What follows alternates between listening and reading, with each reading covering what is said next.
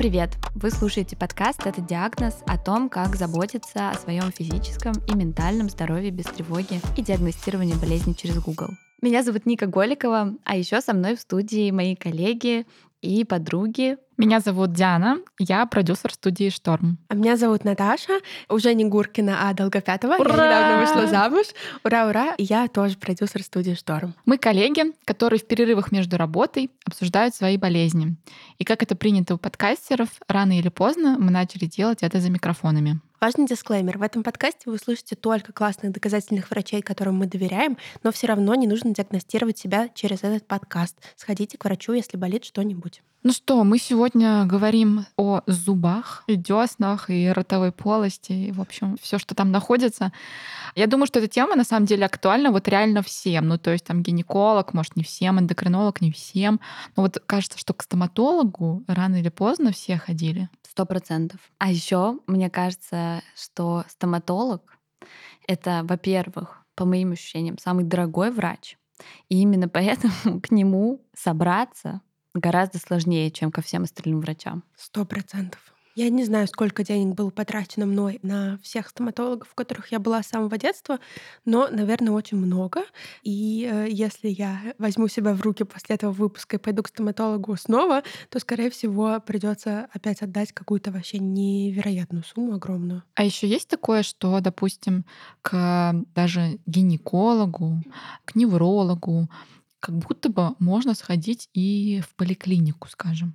Но вот если дело касается стоматологии, то мы обязательно идем в частную клинику. Да, ну я, кстати, в детстве ходила один раз в бесплатную поликлинику, но я ходила туда вырывать зуб, и это все равно было платно, но мы ходили, потому что там работала знакомая. И я до сих пор боюсь и не пойду, мне кажется, никогда к стоматологу, типа просто к рандомному. Угу. Не к тому, кому мне там посоветуют или кого я знаю.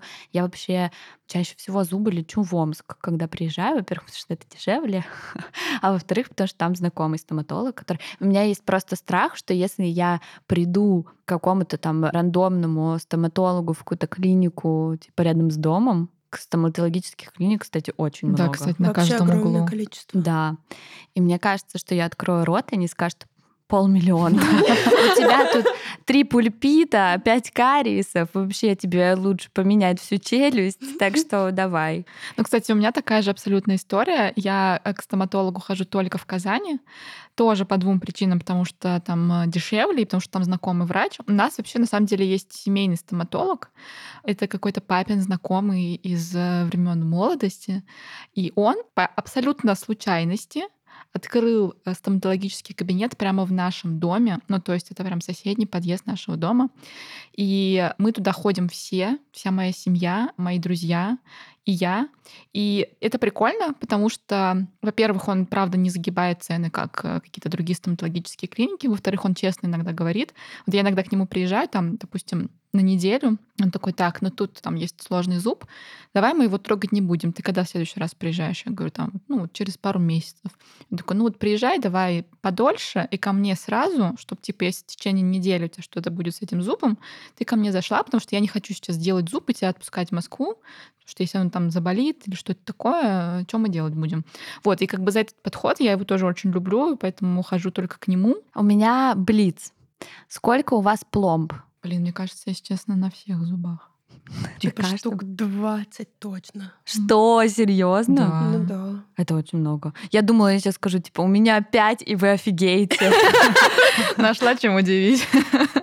Жестко. Да-да, но на самом деле я думаю, что это тоже генетическая штука. И ну, у меня у родителей тоже много пломб. И там раз в год, раз в два года мы ходим их обновлять. Офигеть. Это правда, Диана права здесь. Это очень сильно зависит от генетики. вот, Как в целом и ведьмы, которые едят и не толстеют. Ну, да. Но я хочу сказать, что вам очень сильно повезло. Я вот слушаю вас, что у вас есть свои стоматологи и завидую, потому что у меня никогда не было своего стоматолога. Они все время были разные, и никто из них мне не нравился по разным причинам. И самое главное, что в этом меня смущает, что ты никогда не можешь понять по каким-то объективным признакам, реально ли это хороший стоматолог. То есть как бы ты можешь прийти там посмотреть, да, там достаточно ли чистый кабинет, там э, как выглядит техника, как он с тобой общается, но как бы что происходит у тебя во рту, Ты как бы не можешь понять, какую именно пломбу он тебе ставит, как долго она продержится, качественно ли он ставит, все ли он высверлит или не все. То есть, когда это там условно какой-то невролог, он тебе что-то назначает, ты можешь потом пойти загуглить там угу. вот этот миксидол, это доказательная история или нет, там, или вот эти анализы реально показательные или нет. Ну, а да. со стоматологом ты вообще ничего не можешь Вообще сделать. ты никак не разберешься. Я думаю, что даже после нашего подкаста мы не сможем типа шарить, какие пломбы угу. нам ставят, и хороший или стоматолог нам попался или плохой. Мне кажется, это вообще чисто на опыте. Ну вот да, поэтому только рекомендации. Второй блиц вопрос. Вам удаляли зубы мудрости? Нет.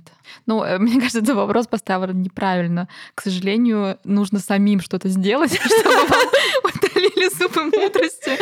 А, так, чтобы мне сами предложили и удалили, такого нет. Но это моя большая проблема, потому что у меня все четыре зуба мудрости растут, и они время от времени доставляют мне большой дискомфорт. Надо добавить в вопросе к врачу, от чего зависит, когда именно растет э, зуб мудрости. Когда ты получаешь новый жизненный опыт, ачивка такая.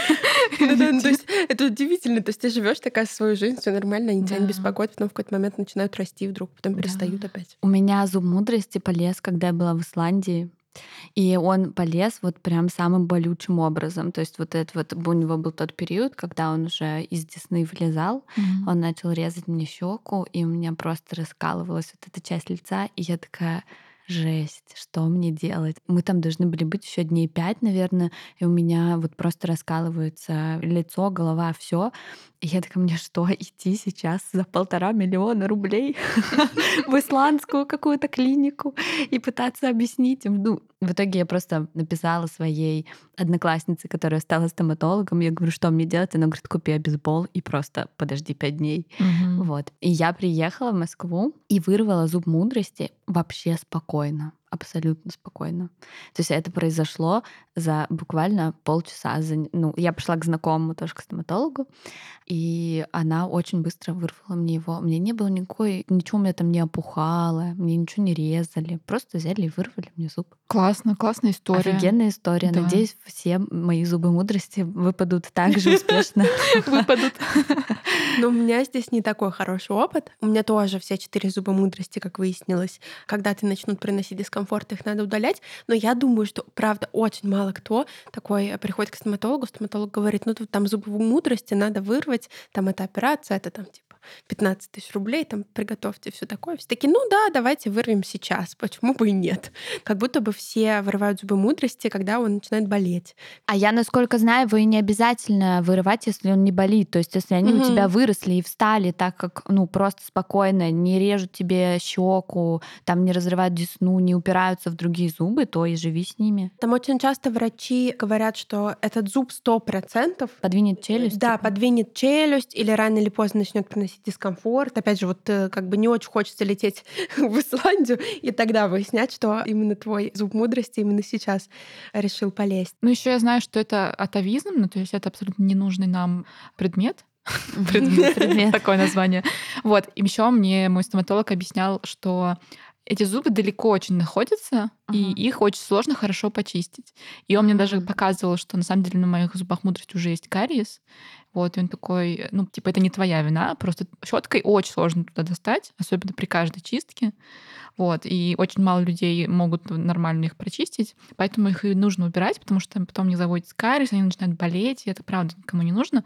Но просто вы знаете, сколько этих историй про неудачное удаление зубов? Дофига. У меня столько подруг с этими щеками раздутыми ходили неделю. А сколько людей брали больничные на неделю, чтобы просто полежать после удаления зуба. А вот эти страшные истории, ну, вы знаете, одна известная блогер в больницу попала, потому что у нее гной начал распространяться да. по всему лицу. Ну, короче, страшилок уйма. И у меня третий, исходя из этого, вопрос. Вы боитесь к стоматологам ходить? Ну, кстати, я вот к, к нашему семейному не боюсь.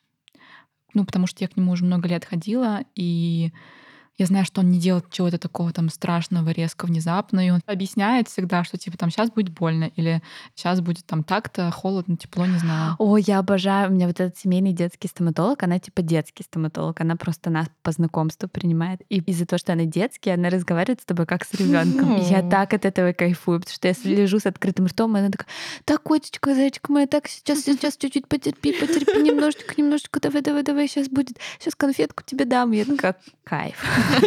Вот как я хочу, чтобы ко мне Да, относились. да, да. Почему так все не могут Да, разговаривать? я тоже такое люблю. Я не боюсь вот именно боли. Я в целом как будто бы довольно спокойна ко всем уколам, вот этим вот всем инвазивным штукам, но мне стрёмно.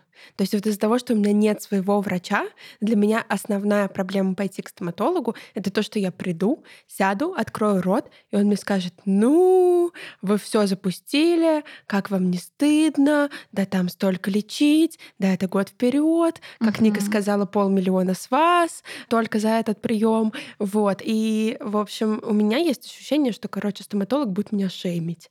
Не было такого опыта, но почему-то что-то внутри меня подсказывает, что оно будет так. Еще с зубами как будто бы часто, ну, всякие комплексы с внешностью, они Мгм. тоже часто связаны с зубами. И от этого отстой полный, потому что, ну, ты такой видишь вот эти идеальные белоснежные зубы, и кажется, что эти люди как-то по-особенному ухаживают за своими зубами, а ты этого не делаешь, и ты такой, типа, блин. А еще же есть эта история с э, брекетами, что люди, правда, начинают заниматься зубами из-за внешних каких-то причин, носить брекеты годами. И Мгм. это тоже всегда не легко, это иногда больно. Мне кажется, это всегда больно. Мне кажется, даже Да, не бывает наверное, такого, что всегда.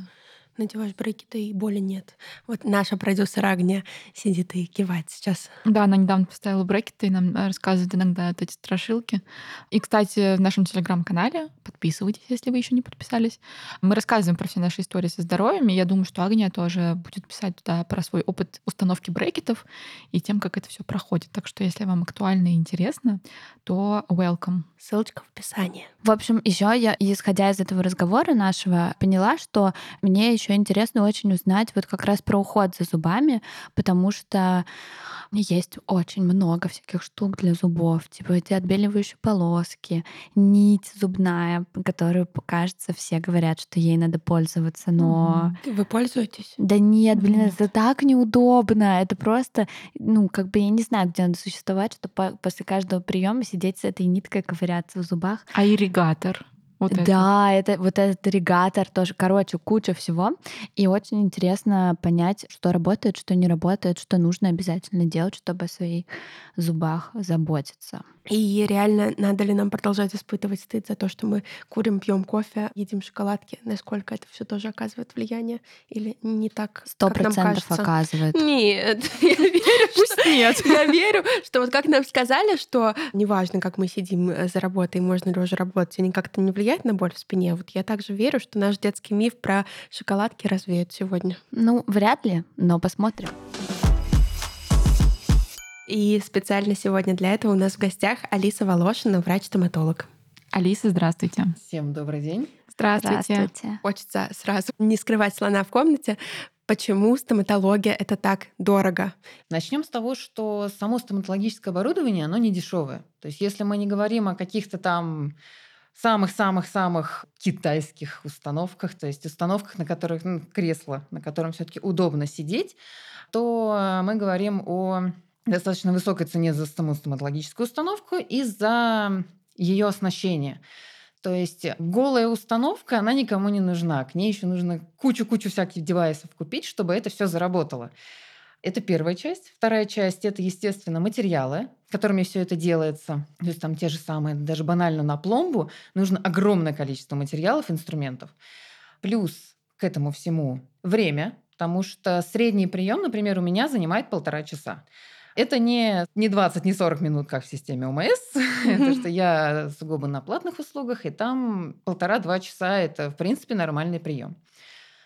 И четвертый момент – это квалификация самого врача, сам его опыт, в конце концов. То есть мы после выпуска из универа не то, что мы садимся и сразу там все умеем делать. Нет, конечно же. Куча курсов, куча вебинаров, куча практических тренингов. И только после этого, там еще плюс несколько лет опыта, мы начинаем оказывать медицинскую помощь на приемлемом уровне. И с каждым там годом уже совершенствуемся. Вот, поэтому если все это сложить, то, конечно же, там ну, не будет пломбы нормальная стоить 2000. Ну, как бы, простите, так получается. Если ничего не беспокоит, как часто нужно приходить к стоматологу? Профилактические осмотры у стоматолога рекомендуются раз в полгода. Профилактический осмотр, он включает в себя ну, осмотр, собственно говоря, то есть там стоматолог посмотрит все зубки, возможно, там понадобятся какие-то дополнительные обследования по типу прицельных снимков, КТ, панорамных.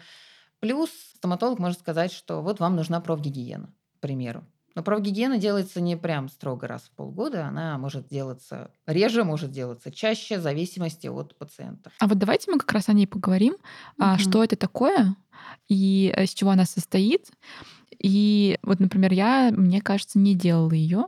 Куда приходить, э, как о ней попросить? Что это такое? Профессиональная гигиена — это комплекс мероприятий, направленных на то, что с зубов снимаются все-все-все зубные отложения. Зубные отложения это там зубной налет, который там после пищи остается, пигмент от чая, кофе, там сигарет, еще чего-то.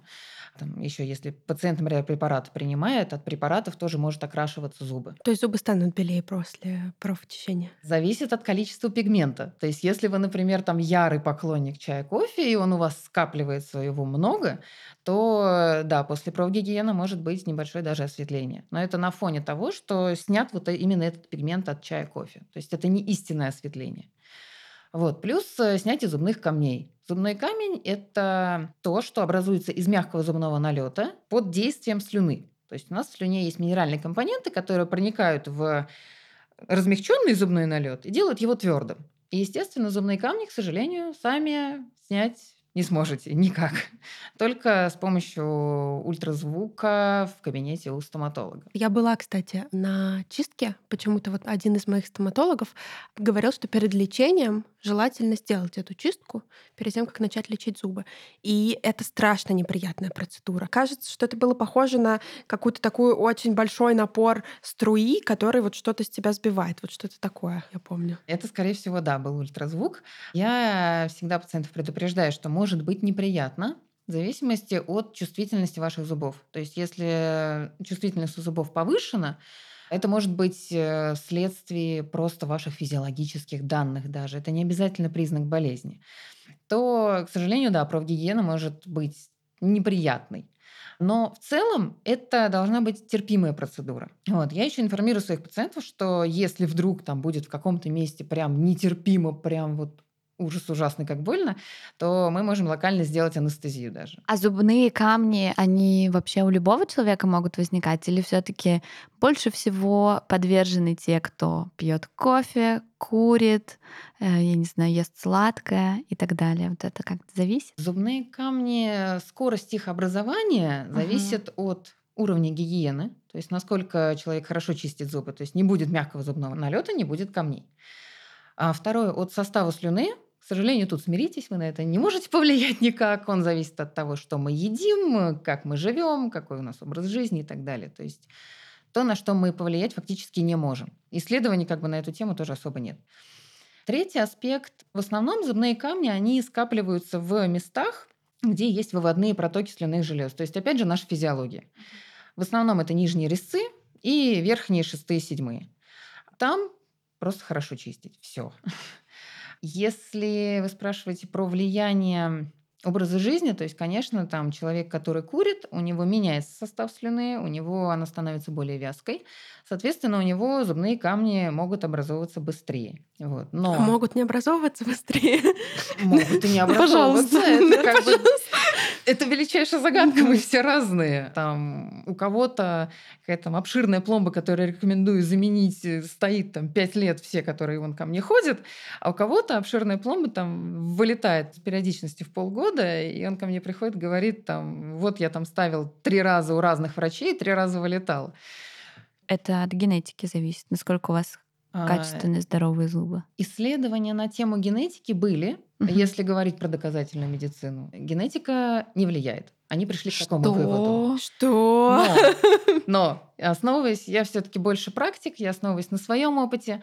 И, честно скажу, да, генетика влияет. Как бы все доказательная медицина это, конечно, очень хорошо, но все-таки все мы индивидуальны, и опираться только на доказательную медицину, там только сугубо на статьи, по мне, немножко неправильно. Все научные статьи, они написаны по определенным алгоритмам, и есть как бы статьи, которым можно доверять, есть статьи, которым нельзя доверять. Как они проверили влияние генетики, я не знаю, честно. Мгм. Я даже, в принципе, не могу представить, как это можно проверить. Но по своему клиническому опыту я все-таки убеждаюсь в том, что влияние генетики есть. То есть есть пациенты, которые плохо чистят зубы, но у них не образуется кариеса. А есть пациенты, которые хорошо чистят зубы, у них образуется кариес. А можете тогда еще, пожалуйста, сказать, вот если говорить про генетику, вот по вашему опыту, то, как хорошо мы ухаживаем за своими зубами в плане там их правильной чистки, там ирригатора, посещения стоматолога и так далее, если учитывать то, что мы едим, там пьем ли мы кофе, едим ли мы сладкое и так далее, что все-таки больше всего влияет на состояние зубов, а что меньше? Гигиена. От гигиены вообще в принципе зависит и успех нашего лечения в том числе. То есть я могу бесконечно ставить пломбы, но если при этом человек не будет просто банально чистить зубы, возле пломбы всегда будет образовываться кариес. Вот давайте как раз начнем э, обсуждать гигиену. Что нужно делать с полостью рта, чтобы о ней хорошо заботиться, как надо чистить зубы и что нужно еще дополнительно делать. Если мы говорим про домашнюю гигиену, то есть Мгм. то, что человек может делать дома для предотвращения, там, например, развития кариеса, то это хорошая чистка зубов. Банально, но это так. А что значит хорошая чистка А, зубов? Вот первое, это, ну, как все мы знаем, да, утром, вечером, дважды в день мы чистим зубы. Желательно это делать после еды. То есть после завтрака, после ужина, там, перед сном. Потому что если делать до, получается, вы зубы почистили, они у вас чистые, вы покушали и пошли на работу. То есть у вас, во-первых, сокращается эффект действия зубной пасты, какой он там минимальный не был бы, но все-таки влияние есть. А во-вторых, вы продлеваете вот это вот состояние как бы зубов с мягким зубным налетом. А мягкий зубной налет это хорошая такая пища для бактерий, которые вызывают кариес. То есть дважды в день чистим зубы. В идеале, конечно, можно после каждого приема пищи. Мне это тоже часто спрашивают, но тут важно не переусердствовать, потому что многие пациенты любят отбеливающие пасты. У меня был пациент, который чистил пять раз в день отбеливающей пастой, и у него просто стерлась вся эмаль. Что-то про ОКР. Да, да, да. Да. Мне пришлось ему очень долго объяснять, почему не нужно этого делать. Вот. А имеет ли смысл, например, я часто слышала рекомендации споласкивать рот после каждого приема пищи? Это поможет? Не чистить прям зубы, а просто ополоснуть рот? Просто водой, да? Да, да, да. Ну, если хочется, можно. В этом ничего плохого нет. А хорошего? Ну, то есть как-то это может повлиять в положительную Но сторону? после чистки зубов, да, можно прополоскать рот, можно еще пожевать жевательную резинку, но не дольше, чем 2-3 минуты. Вот, то есть будет э, механическое очищение, во-первых, во-вторых, будет выделяться больше слюны, соответственно, будет эффект как бы смывания мягкого зубного налета в какой-то степени. Поэтому, да, это почему бы и нет. А почему нельзя долго жвачку жевать? Потому что будет уже отрицательное влияние на мышцы и на наш челюстной сустав. Ничего себе. То есть дольше пяти минут лучше сустав все-таки не нагружать. А щетка? Нужно ли покупать электрическую? Или, знаете, бывают такие классные сейчас щетки с приложением на телефоне, где ты видишь, где она почистила, а где нет? Или можно как-нибудь по старинке в целом? Ну, во-первых, из рекомендаций, да, я как бы всегда советую щетку вместе с пастой использовать. Щетка мануальная или электрическая зависит на самом деле от пациента.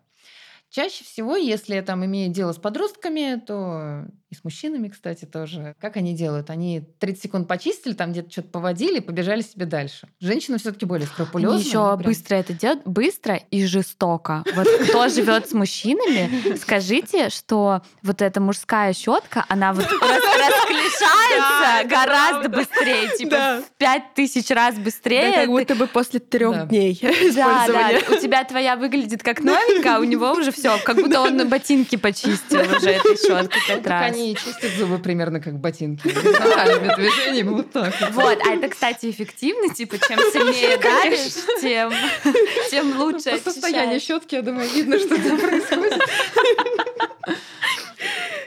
Нет, у меня, кстати, бывает такое, что я смотрю на его щетку и думаю, блин, я как будто бы очень плохо чищу зубы. Как будто бы я вообще вот не, не чищу. Нет, в том-то все дело, что давление на щетку, оно не должно быть слишком ну, мягким, как бы не нужно так просто поглаживать там и все. А, и также нельзя сильно давить. Как раз чем грешат мужчины. Они начинают давить вот этими горизонтальными пилищими вот этими движениями, у них щетка вот в нечто и превращается через пару месяцев. Вот. Ну, кстати, к слову, щетку нужно менять раз в три месяца. Так что, в принципе, пара месяцев, ну, плюс-минус то, что нужно.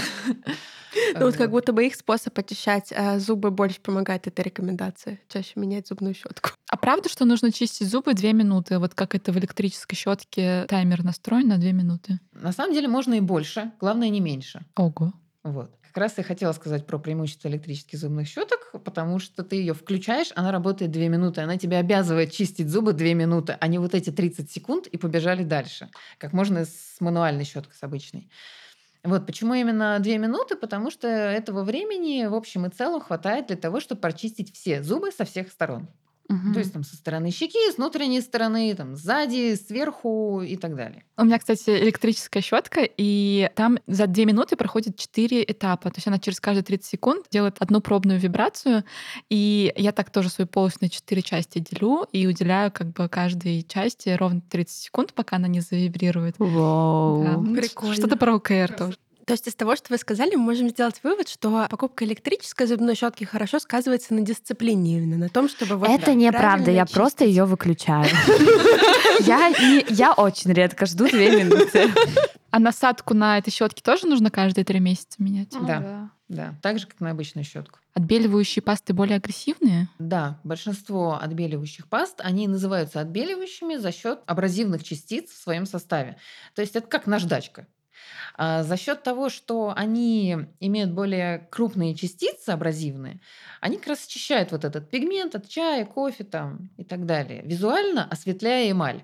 Но на самом деле пользоваться на постоянке я не рекомендую. Это можно там один тюбик, например, этой пасты поиспользовать и хватит. Почему? Потому что, во-первых, можно стереть себе эмаль в самом тонком месте, а это пришеечная область, а это самая чувствительная область зуба, которая ближе к десне.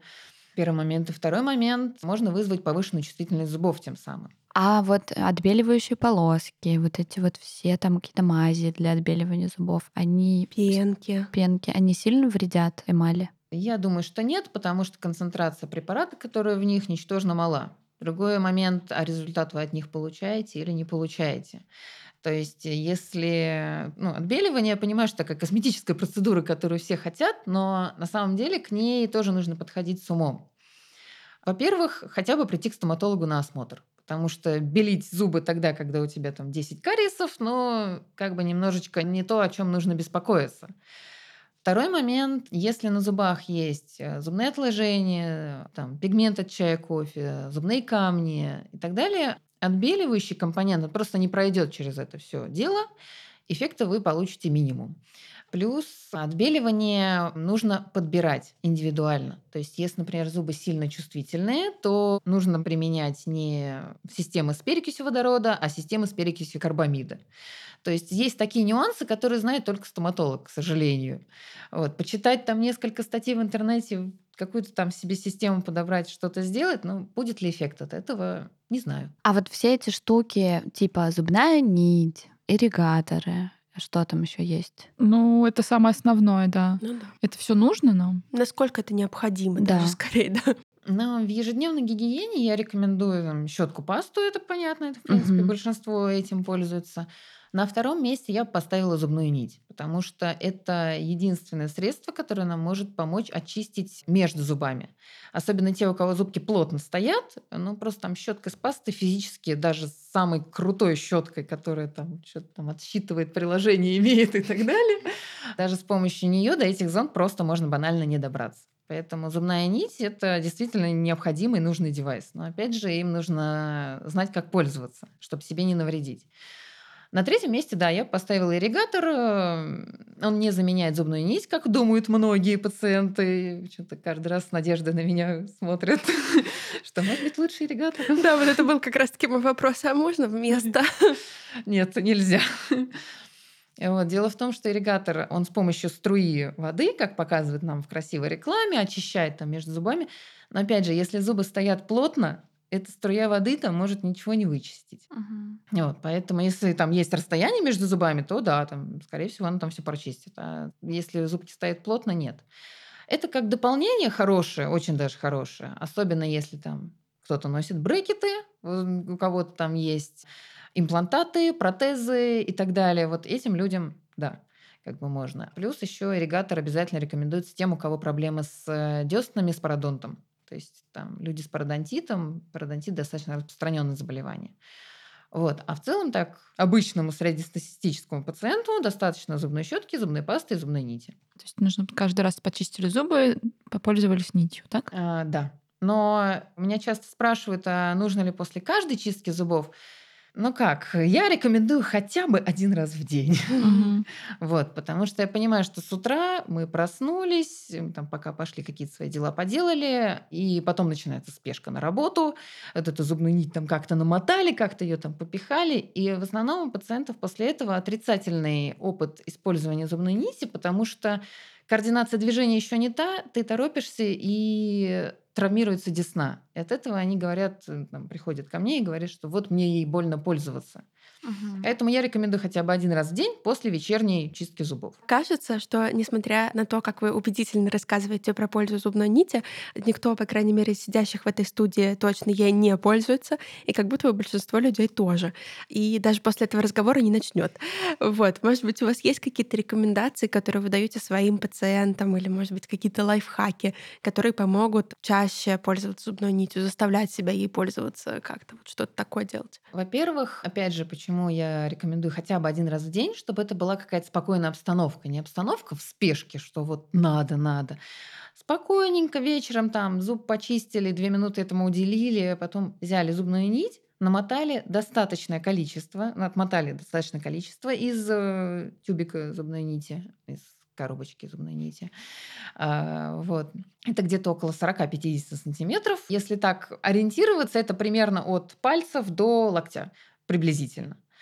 Дальше, что я рекомендую, это намотать на два указательных пальца и большими пальцами как бы натянуть эту зубную нить. Таким образом, вы будете контролировать, с какой силой вы ее протаскиваете между зубами. Можно там указательный и большой, то есть попробовать кому как удобно. У меня это указательный и большой, мне почему-то так удобнее.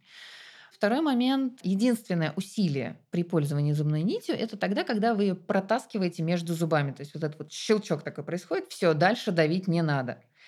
И мягонько вдоль одного зуба провели, вдоль другого зуба провели, вывели. Увидели, там что-то осталось, можете еще раз в этот межзубной промежуток зайти, только когда видите, что уже там все чисто, можно, в принципе, на этом остановиться. А почему я так акцентирую внимание на зубной нити? Потому что, наверное, 80% кейсов кариесов – это именно контактный кариес. Кариес между зубами. Причем он э, настолько разрушительный, что он разрушает не только один зуб, но еще и соседа со временем. А бывает ситуация, когда там сосед, например, уже разрушенный, а на соседнем зубе такая вот маленькая-маленькая кариозная полость, но туда все равно нужно лезть. Поэтому я каждый раз, когда вот там, особенно если лечу уже кариес на контакте, обязательно пациенту даю рекомендацию, что чистить нитью обязательно и в этом месте, и в других местах. Как будто бы часто возможность, даже невозможность, наверное, стремление пойти к стоматологу обрывается на том моменте, что у тебя возникает чувство вины, что ты вот как бы не пользуешься зубной нитью, иногда пропускаешь чистку зубов после особенно веселой пятничной пьянки, там еще, в общем, не ходишь, естественно, к положенной каждые полгода два года не был. Вот. И как будто бы сложно, когда ты уже настолько запустил все, взять себя в руки и прийти к стоматологу, кажется, что он на тебя посмотрит как на неряху и грязнулю и скажет, а почему ты так долго не приходила? И вот что мне теперь с тобой делать? Вот. Что вы можете ответить таким тревожным пирожочком? Ну, единственное, что я скажу, это просто голос в вашей голове. По крайней мере, у меня нет ни одной знакомой коллеги, которая там когда-нибудь кому-нибудь сказала что-то подобное. Тогда, когда пациент ко мне приходит, особенно вот тревожные такие пирожочки, они в основном говорят, боже, я так долго не был, какой кошмар. Опять же, теория про то, что это голос в голове работает. Я каждый раз пытаюсь успокоить человека, что вы дошли, это уже хорошо. А особенно там, когда там мама каких-нибудь там двоих-троих детей приходит, говорит, вот я там не была 9 лет в декрете сидела. И говорит, вы дошли сейчас, лучше поздно, чем никогда. Поверьте, мы за свою практику, ну, по крайней мере, практикующие стоматологи, там, кто практикует не первый год, мы уже насмотрелись. Поэтому вряд ли вы нас чем-то удивите. А я вот сейчас подумала про чувствительность зубов. Вот эти истории, когда ты пьешь что-то холодное или там ешь мороженое, у тебя сводят зубы и говорят, ну, это у тебя чувствительные, чувствительные зубы слишком. Это вообще окей или это какая-то проблема с зубами? Чувствительность зубов, она в принципе есть на холодные. Она должна быть, потому что это защитный механизм нашего организма, который там будет нам, если что, говорить, ты что-то там лед жуешь, что ли, выплюнь, например. А, вот. Но когда мы говорим именно о повышенной чувствительности, то есть там на вдыхаемый воздух, на там чуть-чуть более холодную воду, чем обычно, то это может быть связано, опять же, с несколькими факторами. Во-первых, это может быть стресс-фактор, то есть, например, мы очень сильно нервничаем, на этом фоне повышается чувствительность зубов. Есть угу. такая взаимосвязь, так замечаю. Второе – это, возможно, есть оголение шеек зубов. Угу. Здесь уже нужно смотреть, это либо что-то с деснами, либо что-то с прикусом. Вот, либо комплекс что-то и с деснами, и с прикусом. Плюс повышенная чувствительность зубов, она может быть вызвана и кариесами в том числе. То есть какой-то один зуб реагирует, а есть ощущение, что реагирует там несколько зубов. Вы сказали про неправильный прикус, и я вспомнила, ну, во-первых, у нас есть вопрос про это, а во-вторых, я вспомнила, может быть, вы видели шутку Сергея Орлова, стендап-комик такого. Он поставил брекеты, и он пришел к стоматологу, когда ставить брекеты. О, по-моему, там был такой разгон, что типа и у меня, и у моей жены, и у моего ребенка типа брекеты, что-то такое. И он пришел к стоматологу, и она ему сказала, да вы не переживайте, у 99% людей э, типа на земле неправильный прикус. И он такой, чуваки, может быть, неправильный прикус — это правильный прикус?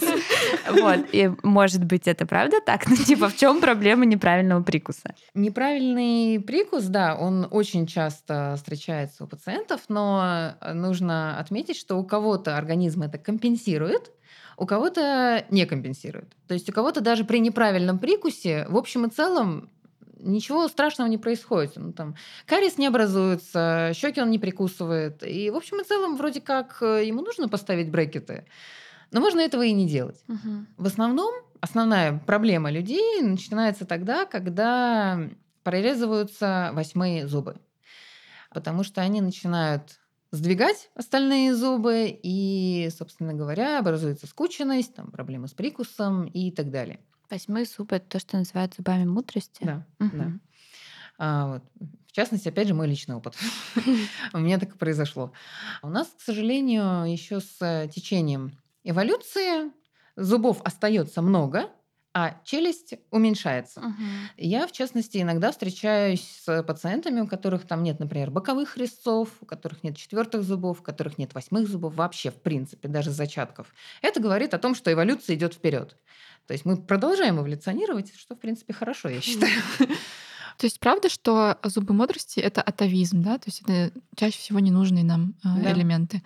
Именно так. Они тем более несут минимальную жевательную нагрузку. У нас основная жевательная нагрузка падает на пятые, шестые зубы. Угу. А правда ли, что их нужно удалять? Не всегда. Если восьмые зубы прорезались нормально, если они в зубном ряду, если они в контакте друг с другом, что тоже немаловажно, потому что если один там восьмой зуб одиночно стоит, он когда-то будет либо опускаться, либо подниматься, ну, в зависимости от того, верхний он или нижний.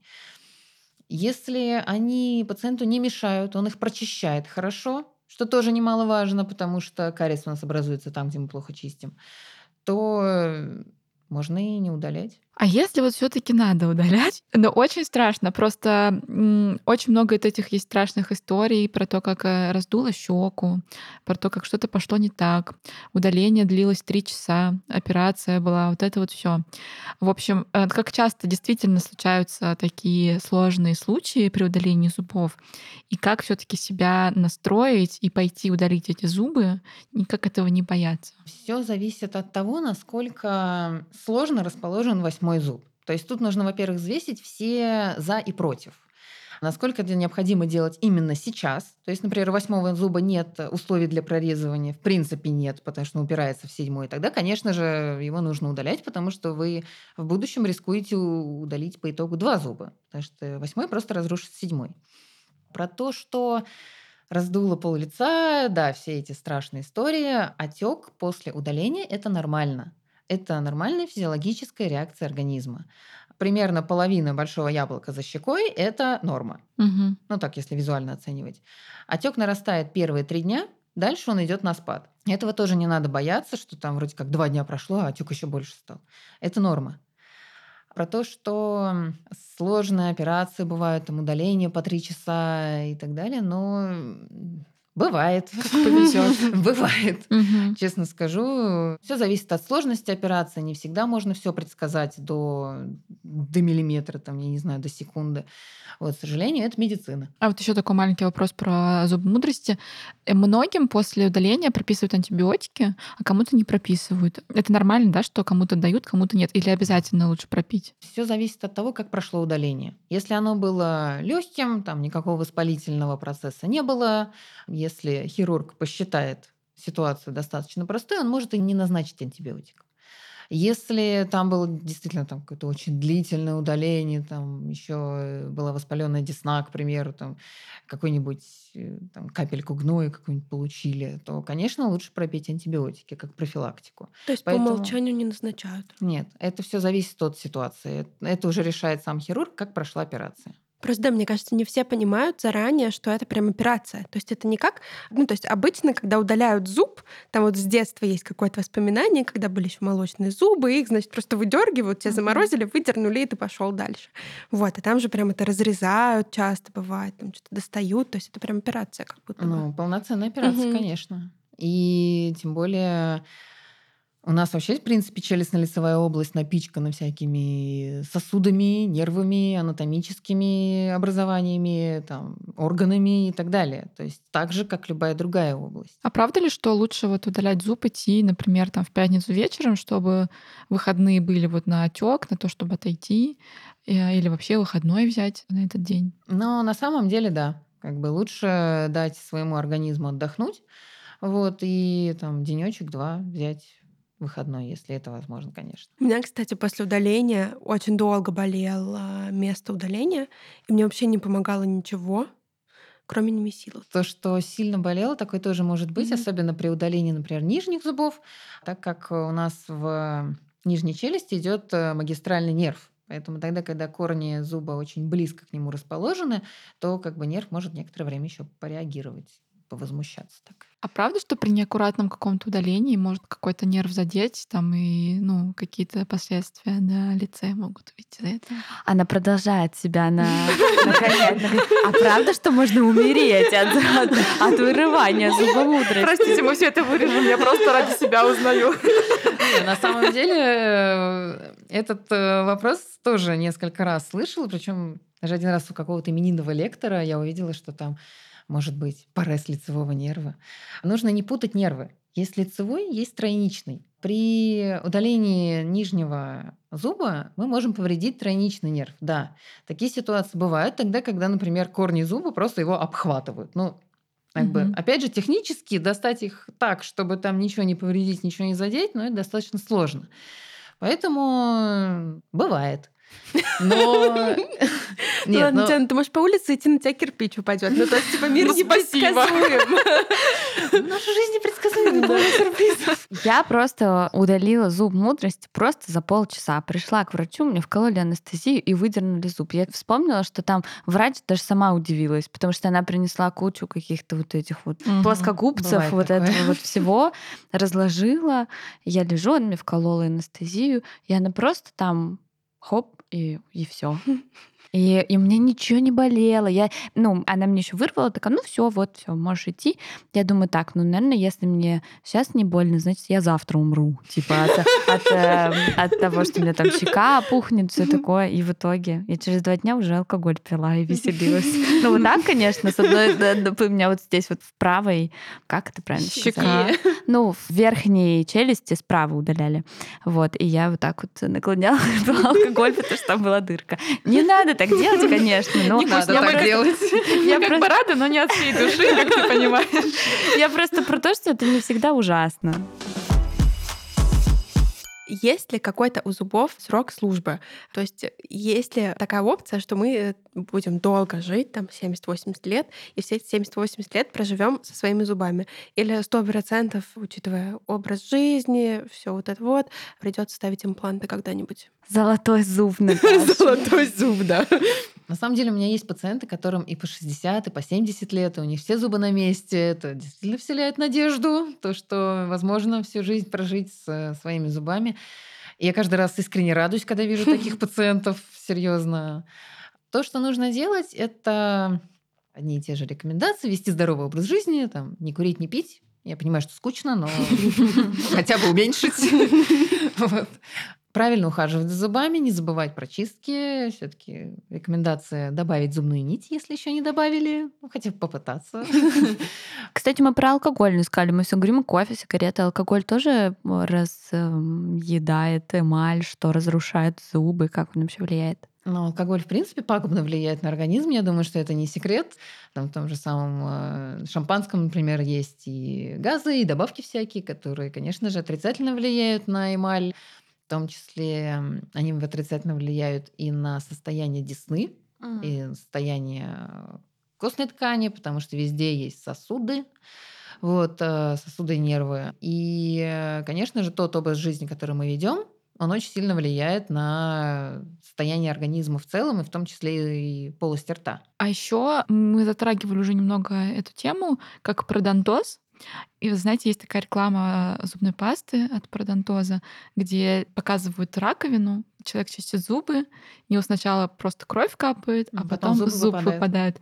Вот это правда заболевание, да, из-за которого могут начать выпадать зубы? Ну, во-первых, есть большая разница между пародонтозом и пародонтитом. Mm-hmm. Это два разных заболевания. Когда я вижу в каких-то в типа авторитетных статьях пародонтоз, у меня глаз начинает дергаться, потому что пародонтоз – это достаточно редкое генетически обусловленное заболевание. Это дистрофический процесс, то есть процесс, связанный с тем, что ухудшается кровоток, из-за этого возникают всякие плохие изменения в десне и в костной ткани соответствующие. Пародонтит – это заболевание, которое более распространено, и оно связано с тем, что десна и костная ткань вокруг зуба, то есть опорный аппарат зуба, начинает ослабевать.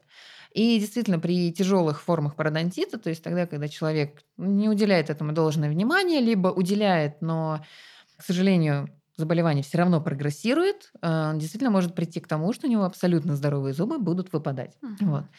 Профилактика, опять же, регулярно появляется к стоматологу. Опять же, профилактика является профессиональная гигиена, о которой мы говорили в самом начале. Профилактика является домашняя гигиена. Пародонтитные пациенты – это действительно сложные пациенты. У них и осмотры чаще, и профессиональная гигиена им нужно делать чаще. Но если удается стабилизировать процесс, с этим можно жить. У меня такой еще вопрос. А я реально запустила свои зубы. Я схожу после этого выпуска к стоматологу. Но у меня всегда есть надежда, что, ну, там, если что-то я не смогу вылечить, ну, я накоплю на виниры.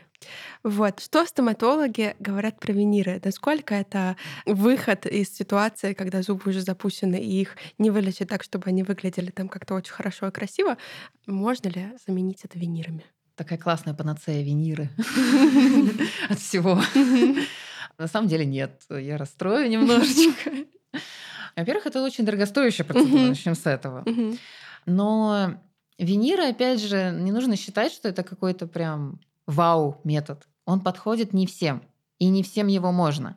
И если вы там установите виниры, после этого там будете, я утрирую, продолжать не чистить mm-hmm. зубы, то около винира будет кариес. Такой mm-hmm. же механизм, как и с пломбой. Mm-hmm. Вот, поэтому здесь нужно отталкиваться от конкретной ситуации. То есть, что мы с помощью виниров хотим исправить. Это неправильный прикус, часто почему-то рекомендуют винирами его исправлять, но это так не делается. Угу. Это там какие-то пломбы страшненькие, которые там окрашиваются, которые там, ну, не нравятся эстетически еще как-то. Это, в принципе, общий дисколорит, то есть общее изменение цвета зубов, там, может быть, как на фоне, там, например, флюороза того же самого, это когда в воде много фтора и зубы mm. окрашиваются из-за этого. Также и на фоне того, что, в принципе, у нас с возрастом зубы меняются в цвете. Поэтому, когда идет речь об установке виниров, нужно прежде всего понимать, какой дефект вы этим исправляете. Потому что если дело в прикусе, виниры не выход. Угу.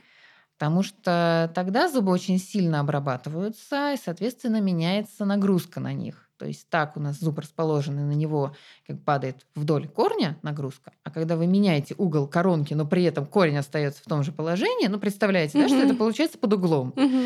И это сокращает срок службы зуба. Ну, чаще всего, мне кажется, речь идет как раз-таки, да, о пломбах, которые уже выглядят не так хорошо, и что вообще в целом зубы так не вылечить, чтобы они выглядели вот эстетически очень приятно. Ну, тут нужно смотреть, что не так с пломбой. То есть либо она не попадает в цвет, либо она там как-то плохо прилегает, либо там около нее кариес. Нужно смотреть, угу. в чем конкретно причина эстетического недостатка данной пломбы. То есть бывает такое, что просто помогает замена пломбы банальная. Угу. Бывает такое, что в общем и целом там пациенту, например, не нравится его цвет зубов, он очень темный, он хочет светлее. Сделать отбеливание, потом поменять пломбу. И угу. все.